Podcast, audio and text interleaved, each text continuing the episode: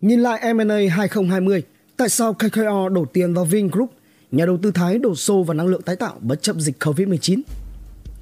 Tháng 6 2020, một nhóm nhà đầu tư do KKR đứng đầu, trong đó có Temasek, đã hoàn tất giao dịch mua lại một khoản đầu tư tại công ty cổ phần Vinhomes với giá 650,7 triệu đô la Mỹ.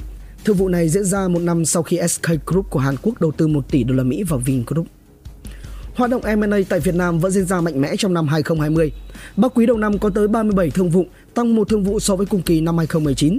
Dù giảm 16% về mặt giá trị, tương đương 3,2 tỷ đô la Mỹ, nhưng đây vẫn được coi là mức giảm ít hơn nhiều so với giá trị M&A toàn cầu, giảm tới 28% trong giai đoạn này.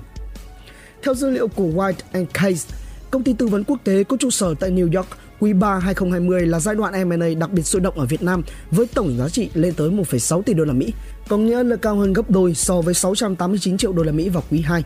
Số lượng giao dịch cũng tăng lên 14 giao dịch, tăng 2 giao dịch so với cùng kỳ. Đó là hệ quả của làn sóng M&A toàn cầu trong quý 3 2020, tăng 141% về giá trị và 9% về số thương vụ. Tuy nhiên thì hoạt động M&A của Việt Nam nổi bật hơn so với các nước láng giềng. Lấy ví dụ như là Thái Lan, thường là thị trường M&A lớn hơn Việt Nam lại chỉ có ghi nhận 48 triệu đô la Mỹ giao dịch trong quý 2 và chỉ 438 triệu đô la Mỹ trong quý 3 2020. Hơn nữa, các thương vụ được công bố tại Việt Nam trong năm bao trùm trên mọi lĩnh vực kinh tế từ bất động sản, dịch vụ tài chính, sản xuất cho đến dược phẩm, giải trí và công nghệ. Điều đó cho thấy rằng nền kinh tế Việt Nam về cơ bản vẫn rất hấp dẫn đối với các nhà đầu tư bất chấp những cơn gió ngược toàn cầu. Vậy, vì sao Việt Nam hấp dẫn các nhà đầu tư nước ngoài? Tháng 6 2020, một nhóm nhà đầu tư do KKR đứng đầu, trong đó có Temasek, đã hoàn tất giao dịch mua lại một khoản đầu tư tại công ty cổ phần Vinhomes với giá 650,7 triệu đô la Mỹ. Thương vụ này diễn ra một năm sau khi SK Group của Hàn Quốc đầu tư 1 tỷ đô la Mỹ vào Vingroup. Thương vụ lớn thứ ba tại Việt Nam vào năm 2020 là ngân hàng Azora của Nhật Bản đầu tư 138 triệu đô la Mỹ để mua lại 15% cổ phần của ngân hàng thương mại cổ phần Phương Đông OCB, đứng sau thương vụ Masan Vingroup. Các chuyên gia YNK nhận định rằng có một số yếu tố khiến cho các doanh nghiệp Đông Á muốn mua lại cổ phần trong các công ty Việt Nam. Thứ nhất là thị trường nội địa của họ đang thu hẹp. Nhiều nền kinh tế phát triển ở Đông Á, đặc biệt là Hàn Quốc và Nhật Bản lại đang giả hóa nghiêm trọng. Tốc độ tăng dân số Hàn Quốc đang giảm dần, trong khi ở Nhật Bản thì dân số đã giảm dần 1 triệu người trong vòng 5 năm qua.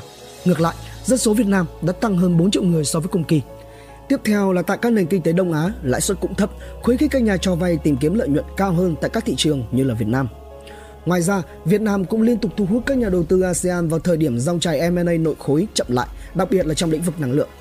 Quý 3 2020, công ty năng lượng Bempel và Bempel Power BPP Thái Lan đã liên kết mua nhà máy điện gió Mũi Dinh ở tỉnh Ninh Thuận trong một thỏa thuận trị giá tới 66 triệu đô la Mỹ. Và mới đây, Gunku Engineering PLC đã tiếp quản một nhà máy điện mặt trời tại Việt Nam với chi phí là 39,9 triệu đô la Mỹ. Các nhà đầu tư Thái Lan đặc biệt tích cực trong lĩnh vực này. Nhiều chuyên gia kỳ vọng rằng hoạt động M&A trong lĩnh vực năng lượng mặt trời sẽ thu hút được nhiều lợi nhuận. Việt Nam có nhiều dự án điện năng lượng mặt trời đang hoạt động, xếp hạng tín nhiệm của EVN ở mức tích cực, có nhiều ưu đãi đối với đầu tư trực tiếp nước ngoài, trong khi nhu cầu điện thì tăng cao và biểu giá điện thì hấp dẫn. Tiềm năng phát triển vẫn còn trong tương lai, Nền kinh tế Việt Nam đang chứng tỏ được khả năng phục hồi khi đối mặt với đại dịch Covid-19. Tầng lớp trung lưu ở Việt Nam đang phát triển hơn, hiện đã chiếm tới 13% dân số và tỷ lệ này dự kiến sẽ gia tăng gấp đôi vào năm 2026. Trong khi đó, dân số các thành phố lớn của Việt Nam đang tăng tới hơn 1 triệu người mỗi năm. Việt Nam cũng được hưởng lợi từ ổn định chính trị và tư duy toàn cầu, bằng chứng là Việt Nam tham gia rất nhiều FTA. Điều này sẽ khiến cho Việt Nam trở nên hấp dẫn hơn đối với các nhà đầu tư nước ngoài. Luật mới của Việt Nam về quan hệ đối tác công tư PPP cũng sẽ có hiệu lực vào ngày 1 tháng 1 năm 2021. Việt Nam sẽ tiếp tục quá trình phát triển từ một nhà sản xuất hàng hóa giá rẻ sang các mặt hàng công nghệ cao. Thái Quỳnh tổng hợp nhịp sống kinh tế đầu đáo TV tổng hợp và đưa tin.